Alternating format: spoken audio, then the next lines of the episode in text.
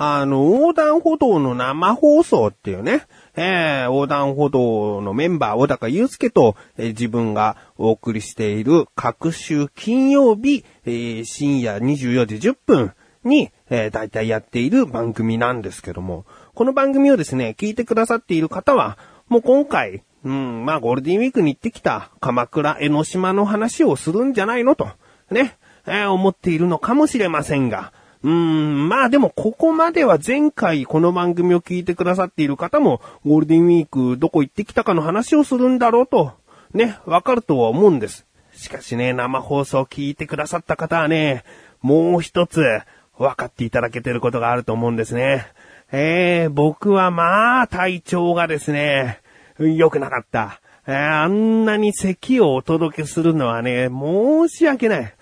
あーもう簡単に言いますとね、風なんですけどもね、えー、まあ、鎌倉江ノ島に行ってきたって言いましたけども、その前日からですね、もう風なんですよ。で、どうしようかなと、でもゴールデンウィークどこにも行かないっていうのもあれだから、まあ、そんなね、高熱でもないし、ちょっと体がだるいかなと、喉痛いかな、鼻水出るかなというぐらいだったので、行こうっつって行ってきたんです。うん。で、全然ですね、そこから悪化することなく、生放送を迎えることができたので、えー、まあね、頑張ってお話ししようと、えー、お送りしようと思って意気込んだらですね、まあ、咳が今度は止まらなくなってきて、笑ったりとか、ちょっと声を張り上げたりなんかすると、もう、ゴーゴーゴーってね。えー、あの生放送は本当聞き苦しかったと思うんですが、そして、その日の夜ですね。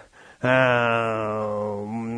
まあね、ちょっといろいろね、仕事とかね、えー、予定がいろいろと詰まっていたので、その生放送終わった後に、えー、その時収録していた小田カルチャーという、えー、番組の編集もしようと思っていたので、寝るのが深夜の3時ぐらいだったんですね。えー、まあ深夜の3時に寝て、7時に目が覚めたんです。うん。別にこれは目覚ましで起きたとか、そういうことではなくてですね、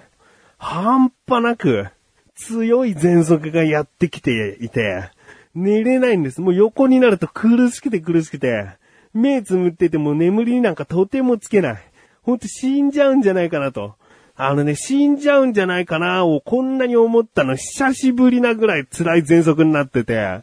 で、自分は小さい頃、小児喘息かなだったので、その喘息の苦しみはあるんです。うん、学校、小学校行く前とか、その、なんだろうな、深夜、本当にもう喘息が出て、朝まで寝られないなんていう日はもうあったので、ああ、もうこういう、こういう感じだったなっていうのと、でも、いや、大人になった今この喘息死んじゃうよっていうぐらい苦しい。うん、でね、喘息になったことのない方に、よりリアルにこの気持ちを伝えるとすれば、例えばですね、段ボールに1センチぐらいの穴を開けて、口と鼻をそれでもう押さえつけて呼吸をし続けるような感じ。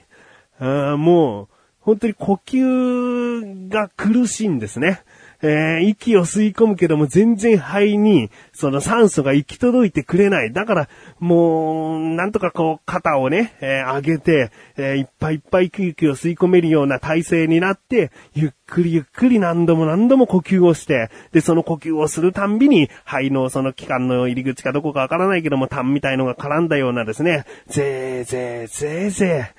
ー、なるんですね。それが全然収まらない。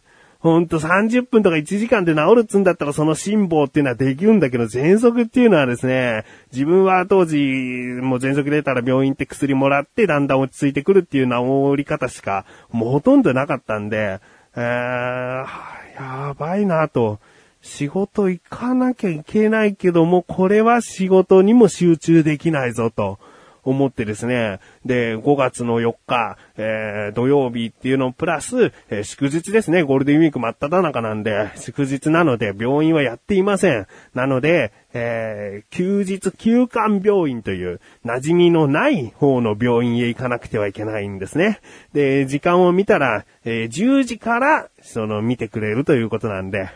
えー、全然ですよ。7時に起きて、ずーっとですね、どうしようどうしようと。本当に何度も今言いますけどもね、死んじゃうんじゃないかなと思うぐらい苦しくてですね。で、家族を下手に起こしちゃダメだ。家族を起こさない起こさないと思って。で、時間がね、どうせ、もう過ぎるのも全然待ってられないんで、とりあえず仕事場に行って、で、仕事場に行った後に10時近くなったら、車でそのまま病院に行こうと思って、で、仕事場に行ってですね、はあ、10時近くになるまで、ずっと待機して、で、もう一番乗りでね、もちろん行きたいんで、10時前に行ったらですね、3番目でしたね。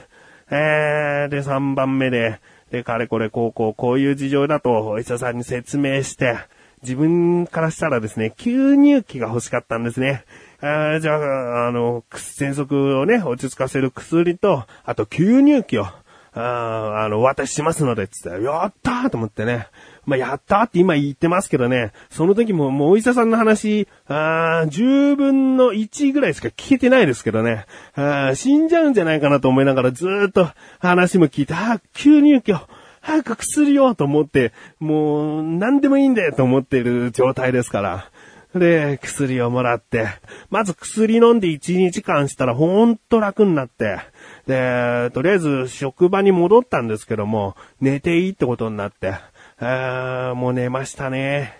寝て起きたら、まあ、喘息はま全然治ってはないんですけども、その段ボールでね、1センチぐらいの穴がもう5センチぐらいになって、呼吸がすごく楽になったんで、で、やっと落ち着いてきた、つってね。本当にね、最後言いますね。死ぬかと思いましたね。あの、いろいろとね、この苦しい中でもね、スマートフォンを持ってね、肺炎とか調べてですね、なんかね、肺炎は、こう、風邪の症状から、もう強い咳を何度もすることによって、その肺の器官の方に、うーん、そういったウイルス的なものが入り込んで炎症してしまうことって書いてあって、やばい、肺炎だこれっていう思いもあったし、あまあなんとも言えない今の状況なんですけれども、徐々に徐々に薬と吸入器で良くなってきたので、こうしてね、音声を届けられているということですね。長くなりましたが、タイトルコールに行きたいと思います。菊師匠のなだらか向上心。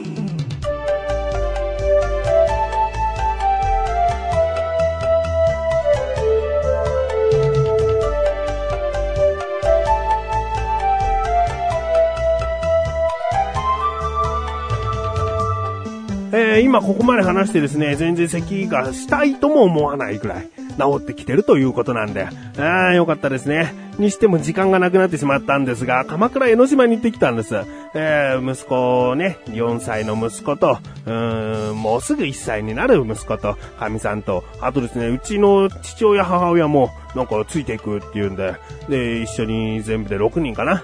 うん、鎌倉に行ったんです。で、いろいろと鎌倉でご飯食べたり、えー、買いたいお菓子があったので、そのお菓子を買ったりとかして、で、一番のメインのイベントとしては、江ノ電に乗りたいと。うん。まあ、自分も全然思い出が、えー、残ってないので乗りたいっていうのと、あと、やっぱりね、子供っていうのは電車が好きかなと、電車から見える景色がまたそれは素晴らしかったら、それはそれで思い出に残るかなと思ってですね、脳電に乗ったんですけどね。まあ、簡単に今乗ったんですけどね、つ、言いましたけども、30分ぐらい待ちましたよ。あ本当に遊園地のアトラクションかぐらいのもので、で、いざ乗り込んで、その、うん、よくですね、その30分並んでる間に、まあ、ひとまとめで、こう、はい、ここまで乗れますって遮られるんですけれども、自分たちは結構先頭の方で区切られたので、その電車の入り口の一番前ぐらいに行けたんです。だから、もうドアが開いたらすぐ座れるっていう状態だったので、すぐ席を取ればいいという状態だったんで、で、開いてですね、すぐ席を取って、で、ちょうど正面に海が見える場所に座りたかったんで、で、座って、えー、まあね、電車が走るの待ってたんですけども、先ほど言ったように30分も待つ大混雑ですよ。いくら正面に海が広がる予定とはいえ、目の前人混みになっちゃって、全然江ノ電の素晴らしさを感じることができない。唯一足の裏で、その木の板であるというね、そのレトロな感じの電車を楽しむだけでしたね。ああ、息子にとっては何にも思い出もない、ただ混んでいる電車。鎌倉から江ノ島行くのにはこんだけ人混みの中を通っていかなきゃいけないんだという思い出にしかならなかったですね。しかし、江ノ島に行って、海がですね、息子にとってはもうヒットしまして、うん。もう夏の海とは違って、それこそ、こう、人がいい感じに、えー、いるぐらいなので、息子はそれなりに、あの、貝殻か石かをこう、海にポチャンとこう投げてみたりとか、あもう行くよっつってももうちょっと遊びたいなんていうぐらいですね、えー、ハマってくれまして。まあ、これはこれでいい思い出になったのかなっていうのとですね、あと、帰り。ね。帰りまた江ノ電乗って鎌倉から帰るなんていうね、もう江ノ電のつまらなさっていうのはもう身に染みて、えー、この時期ですよ。この時期にのつまらなさっていうのは身に染みて分かったので、もう一つ特殊な乗り物があるじゃないかと。モノレールですね。えー、江ノ島から大船という駅に向けてですね、モノレールが走っているんです。このモノレールは空いてたんですね。えー、乗り込んだら全然空いていて、で、息子にも、これはね、普通の電車じゃないんだよ、つったら、電車じゃんとか言っててね、いや、これはね、空飛ぶ電車なんだよ、なんつって、本当？とか言って、で、走り出した時に、ほら、下見てごらん何もないよ、つったら、本当だ、空飛んでるね、つって、これはね、結構また息子は嬉しがってくれたんじゃないかなと思ってね。あまあそんなこんなで、えー、夕方ぐらいに無事家に帰ることができましてね。で、息子にですね、今日は楽しかった？つって、うん、面白くなかった？っていきなり言いやがって、え？江ノ島、海行った時面白くなかったの？つったら、うん、面白くなかった。つって、わわわわわわ。ここででもね、面白くないって言っちゃうってことは、あもう行きたくないってことだよね。っ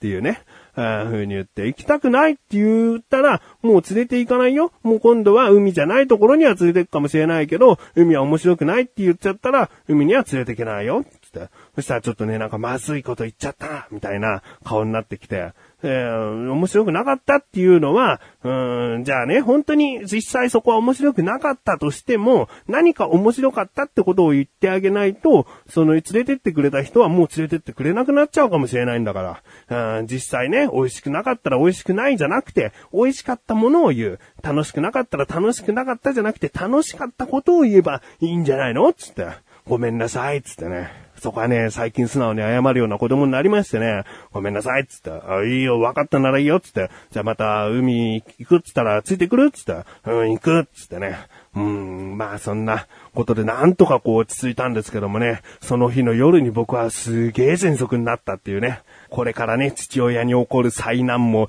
つゆ知らず、こんな面白くないと言われたことなんて序の口に過ぎなかったっていうね。あその後のエピソードは最初に話した通りでございます。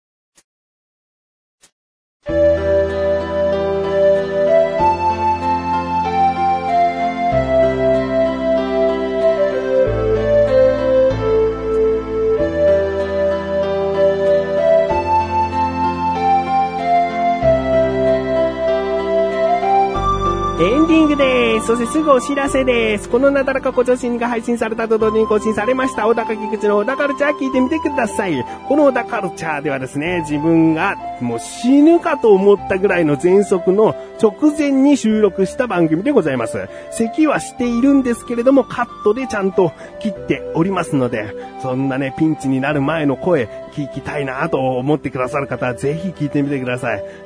もう小高祐介は普通に喋っています。うん、タバスコの話とかね、えー、いつも通り、えー、お話ししておりますよ。映画の話はですね、いいですよ。自分は絶対その映画見ようと思っております。小高ましレビューぜひ聞いてみてください。そしてもう一つ知らせです。リンクページから行けます。アスレチック放送局の中にある口レスアラジオもこの度月1更新ですよ。更新されました。もうね、ちょっと自分は開き直った部分もありますしね、なんかね、誕生日がね、もうマシルと、この菊池、まあ菊池ことメガネたまにはね、近いっちゃ近いんでね、1ヶ月後という間なので、あの、まあそういうね、誕生日といえばプレゼントですよ。そんなような話とかですね、えー、なんでもない話というコーナーが最終回になりましたので、え新コーナーの話もしておりますし、えー、ぜひですね、お時間のある時に2時間弱となりましたので、ぜひ聞いてみてください。ということで、なだらか小女子は毎週水曜日更新で、それではまた次回、おめでた菊池勝利したメガネたまにでもあるよ。お疲れ様です。